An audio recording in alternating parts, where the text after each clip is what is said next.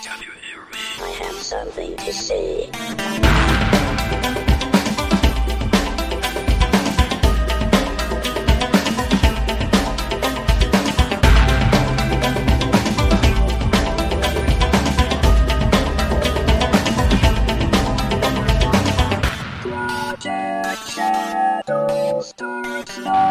Hello everyone, how are you doing today? My name is Charlie, you might know me better as sci-fi fantasy writer C.E. Dorsett, especially if you're reading my new book, Crucify My Love, which is out on Amazon Kindle, print book, and a podcast.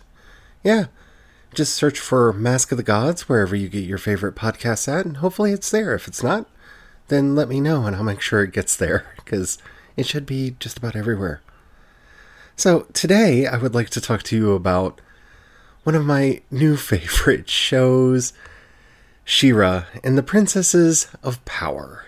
Part 2 just came out over the weekend and I watched it right away, but there's been a lot to talk about and so it got pushed back and back and back. But here we are. It's time for us to be able to talk about it and I'm very excited.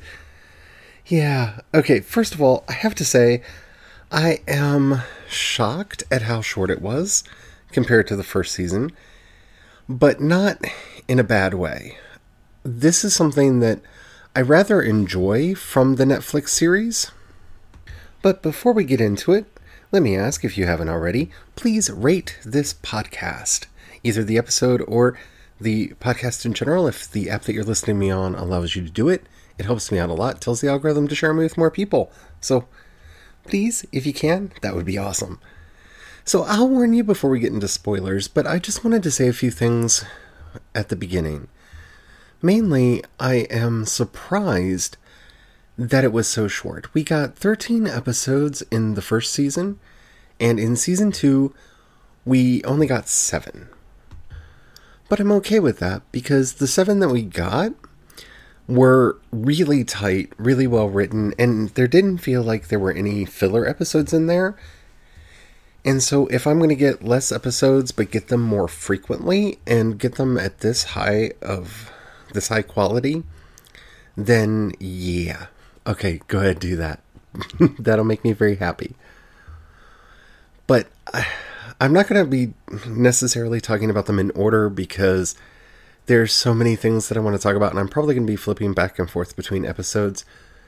All in all, Season 1 was really good. Season 2, the show found its footing, it found its voice, and I'm really loving these characters and this world, and I can't wait to see where they take it. Okay, so if you haven't yet watched She-Ra and the Princesses of Power, Part 2, Season 2, and you don't want to be spoiled for any of the events that happen, now is the time to pause the podcast, go watch it, and then come back and we'll talk about it so much when you get back. Alright? So, let's get started. Spoilers are incoming in 5, 4, 3, 2, 1. Alrighty then, let's do this. So, some of the things that they tackle in this season, which are really interesting, is the burgeoning relationship between Scorpia and Catra. And I don't think Catra realizes exactly the kind of feels that Scorpia has for her. And that is going to be a problem. It's really going to be a problem going forward, and I'm wondering if it's not eventually going to lead to Scorpia leaving the Horde at some point and joining the Rebellion. And the reason I'm thinking that that is possibly going to happen is Catra's story seems to be really embedded in this idea that she has that she doesn't need anybody else, that she doesn't need anyone in her life, that she doesn't need to rely on people because people will always eventually disappoint her. And a lot of that's based on her relationship with both Shadow Weaver and Adora, And I think what we're going to have to see, if Catra is to eventually be redeemed, and I do think that there is a possibility that we will eventually see Catra redeemed. I think we will eventually find out that Catra is a secret princess from Beast Island. I think that that's where we're eventually going to go with this. And in time, she, like Zuko in Avatar The Last Airbender, will be brought around to the hero's side. She's eventually going to see that Hordak is trying to destroy the planet, and her own petty goals and ambitions will just fall away, and she'll want to not see her homeworld destroyed. Or she's finally going to get so embittered that she's going to be all in on the Horde. I really don't see any other path for Catra. But because of that, it makes me feel like for her to be redeemed, for her to have any chance of redemption, we're going to have to see her lose everything. And I mean everything. She's already lost a lot. She's lost the mother figure that she had in Shadow Weaver, even though it was horrible and abusive and just utterly cruel. And we saw her lose her best friend in Adora. And eventually, people are going to start peeling away. Kyle will probably be, and should be, the first person to leave the Horde of the current group, because poor Kyle, they're so mean to him, and they don't need to be. He's just the fall guy. He's the one that they blame all of their problems on. And anytime they do anything wrong, oh, we'll just say it was Kyle's fault. And that's terrible. That's sad, because he's such a nice guy. And I keep thinking about when he and Bow are talking, and he kind of gets a little bit closer to Bow because he doesn't understand that Beau's a prisoner and couldn't leave, and just thinks that he's a good listener. And I think the relationship between Bow and Kyle could be a really fun thing to explore as well. But I think Kyle will be the first of the members of the Horde to defect to the other side. And that will be followed by most of the people in that team. One by one, they're going to peel off until it's just Catra and Scorpia. And then the final straw is going to be Scorpia leaving. Because as much as she loves Catra, at some point, she's going to realize that for all that Scorpia does to help Catra and to support her, Catra's going to have to see what it really feels like to be alone before she's ready to embrace a connection with anyone. And I really mean that. Like, I don't even think that Hordak, if he started showing any kind of preference to her, even though he seems to be more interested in Entrapta, I don't even think she would accept Hordak, just because she wants his approval, but that's not the same thing as connection. She doesn't want a relationship with him. She just wants him to say that she's doing the right thing, that he's proud of her. The complete lack of any kind of parental Any kind of parental validation is the heart and soul of everything that Catra wants and needs. And that is just doubled down on in this sequence of episodes. We see Catra really, really trying to find a place to fit in and to prove herself to Hordak, to the Horde. And in just a painful episode, even to Shadow Weaver. And I'm really curious what's going to happen with Shadow Weaver. Because with her escaping and getting away, and knowing that she was once Light Spinner, and getting this wonderful dive into her backstory as Light Spinner, and how she fell to the dark side, how she ended up becoming part of the Horde, because she felt betrayed by the Alliance.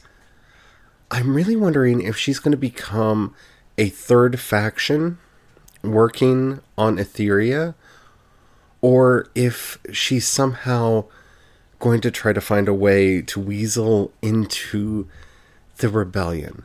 And I phrase it that way just because I don't think that she has gotten to a point where she sincerely wants the rebellion to win. She started there, and I'm assuming in the way that the episode was done, the flashbacks were her kind of thinking about how she ended up in the cell, how she ended up with the Horde. But I don't think she's back to that Lightbringer who is, that light spinner who was willing to sacrifice everything, including one of her own students, to be able to defeat the Horde.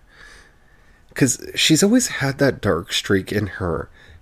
And whatever she does next, I'm pretty sure her motives are going to be much more about revenge than they are going to be about helping people or getting back to who she truly is.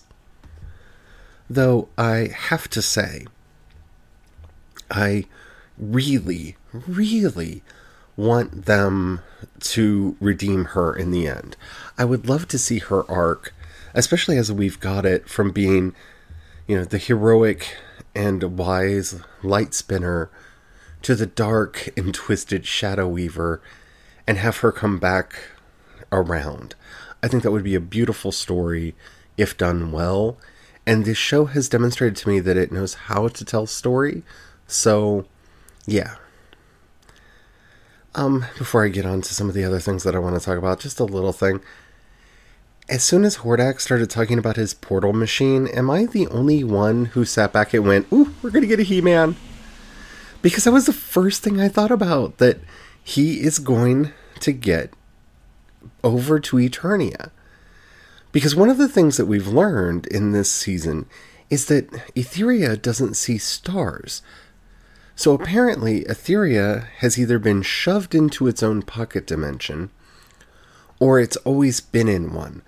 But I feel like whatever Mara did back at the beginning of this whole cycle, Mara did something that pushed Etheria out of its own dimension and into this little pocket where it's cut off from the rest of the universe. This is why Hordak wants a puzzle. And that maybe we'll find out that Mara wasn't as crazy as everybody thought, that her actions seemed disturbed, and possibly she had gone a little mad, but what she really saw was if Hordak wasn't stopped, he would eventually take over everywhere, that he would take over the universe, that the Horde would spread like a plague through the stars. And so maybe what Mara did was to cut Etheria off from the rest of the universe so that Hordak would be trapped. Maybe? It feels right. It feels like that might be the eventual answer that we get to. And especially now that we have Allura making everything right again, fixing the things that Mara broke, the possibility that they're eventually going to see stars again, that they're going to get out of whatever pocket dimension that Etheria is currently trapped in, those chances keep going up. And eventually, I think that's going to give us He-Man and the Masters of the Universe. And I really want to see this creative team spawn that, because I think that would be an amazing show in and of itself. But I think we're going to get to see exactly how powerful Hordak is. And that's when Hordak is actually going to become much more of a chief threat. Because right now the threat is Catra, because Hordak is distracted. And remember, Skeletor was originally part of the Horde. He was Keldar. He was the brother to Prince Adam's father. He's Prince Adam's uncle in the original series. And he betrayed Randar and the Kingdom of Eternia to help Hordak and the Horde, and was actually a big part of the plan of how Allura was captured and brought to Etheria in the first place. So I think it would be really neat if they play kind of a twist on this.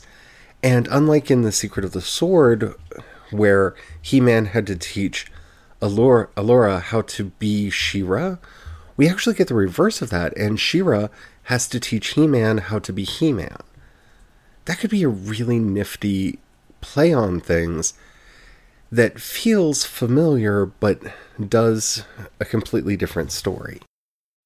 Speaking of feeling familiar, but telling a completely different story, okay, when they're all sitting around and telling their versions of how they're going to attack the fortress to get the pass back, and Bow basically recreates everything to be OG She-Ra, I couldn't stop laughing.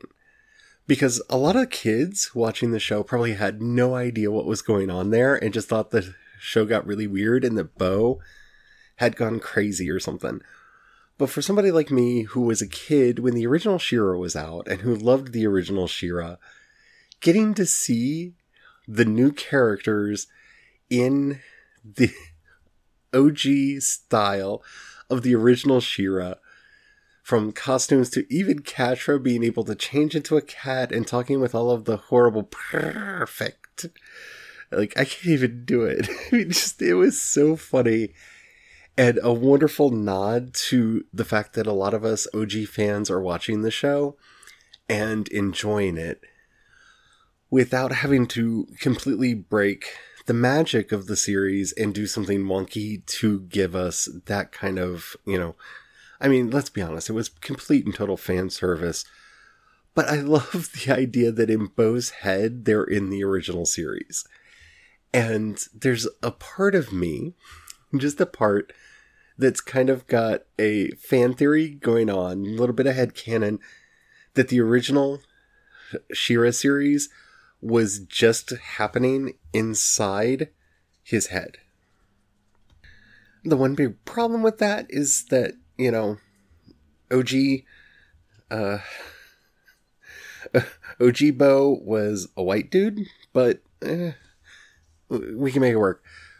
The one thing that they haven't given us yet, because they've given us so many of the characters from the original series, we still haven't seen a version of Kowl.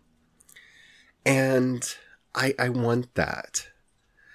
And this kind of reminded me that of all the characters that are missing, and even the characters that they're downplaying and not doing as much with, because let's be honest, they're really playing up Mermista and Frosta and the others, which I'm totally fine with.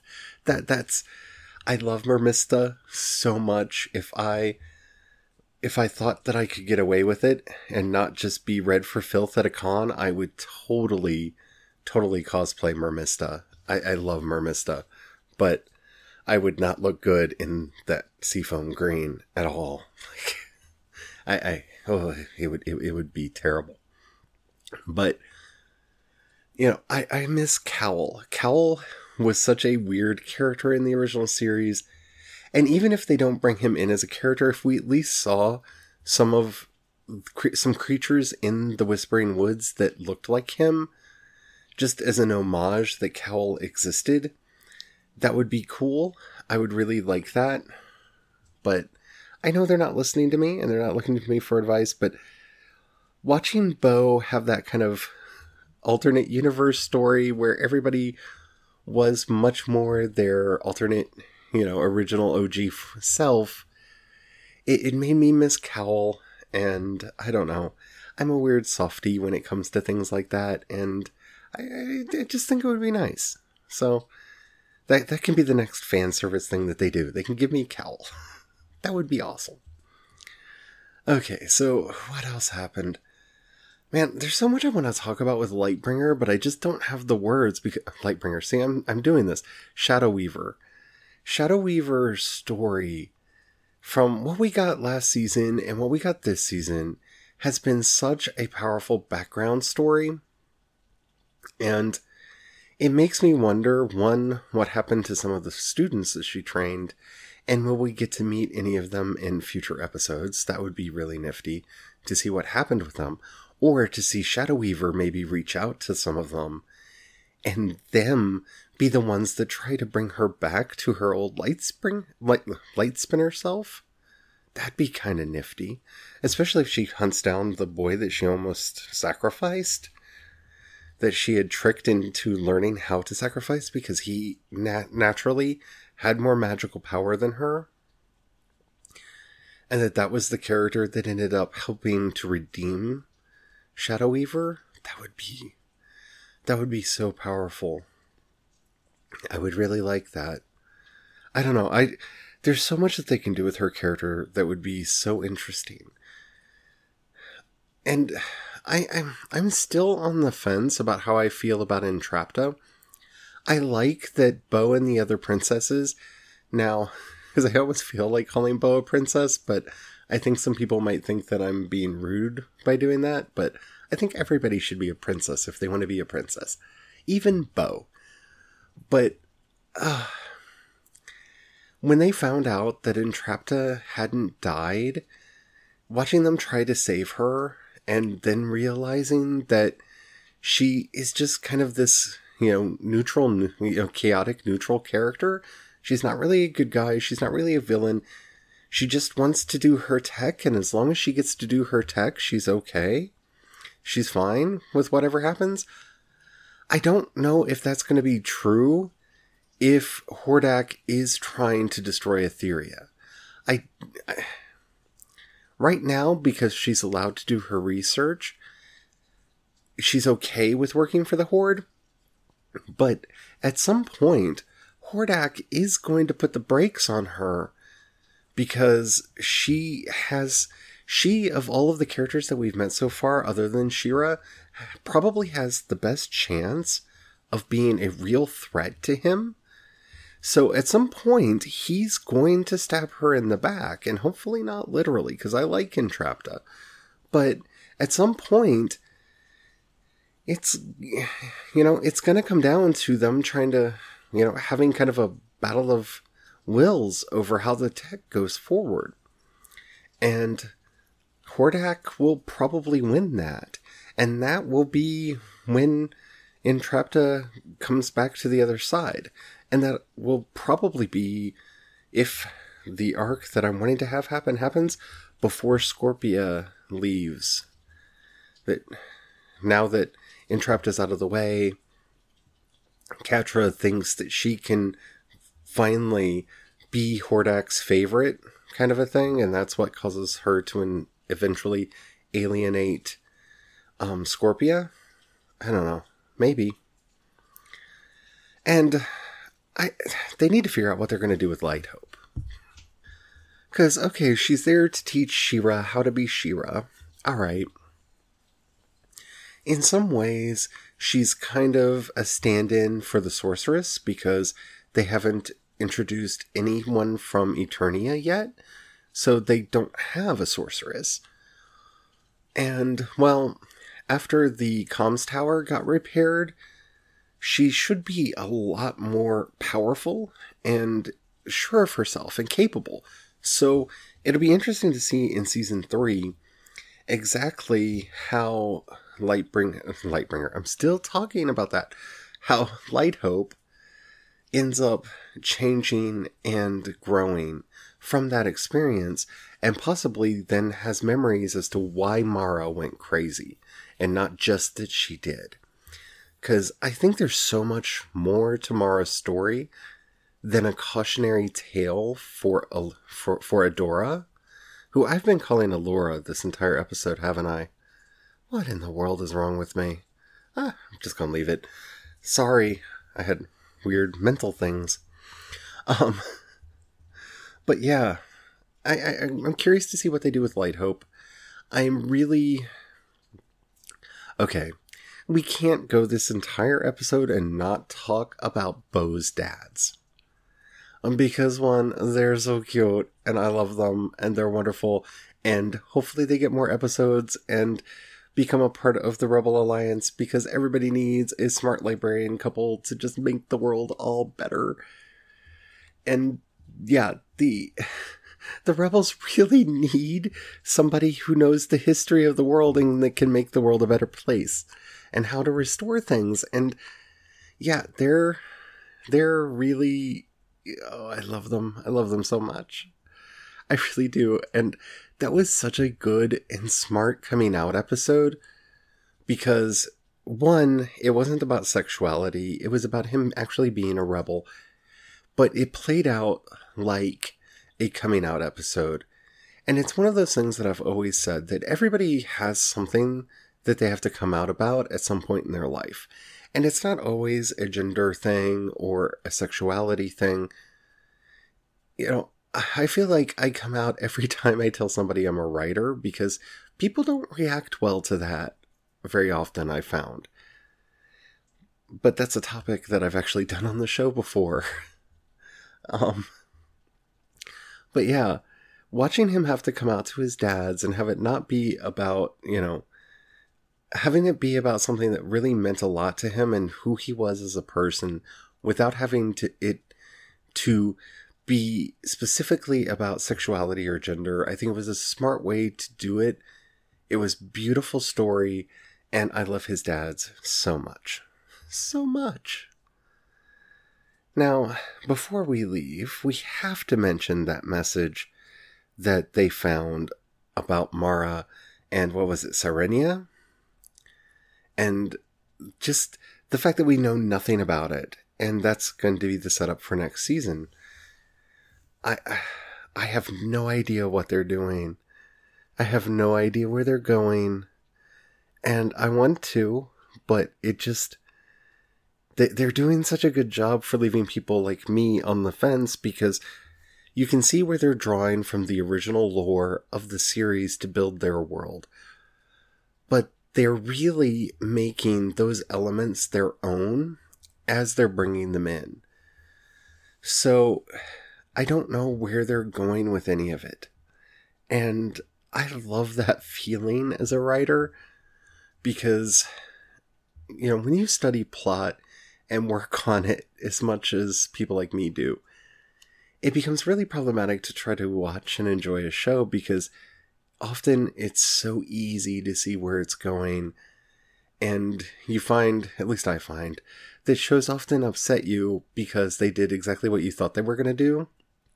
And you want to be surprised. Even when other people are surprised, you want to be surprised too. You can't just live vicariously through your husband. Though I do way too much. So I don't know where they're going to go with season 2. I mean, Hordak is working on his thing, his portals. Shadow Weaver has escaped. Catra is losing her mind. And we have that mysterious message about a place that they know nothing about. But of course they will, because Bow's parents are going to explain it to them during the break, and that's going to probably be part of the first episode of the next season. Anywho, I love She-Ra and the Princesses of Power. I hope you do too.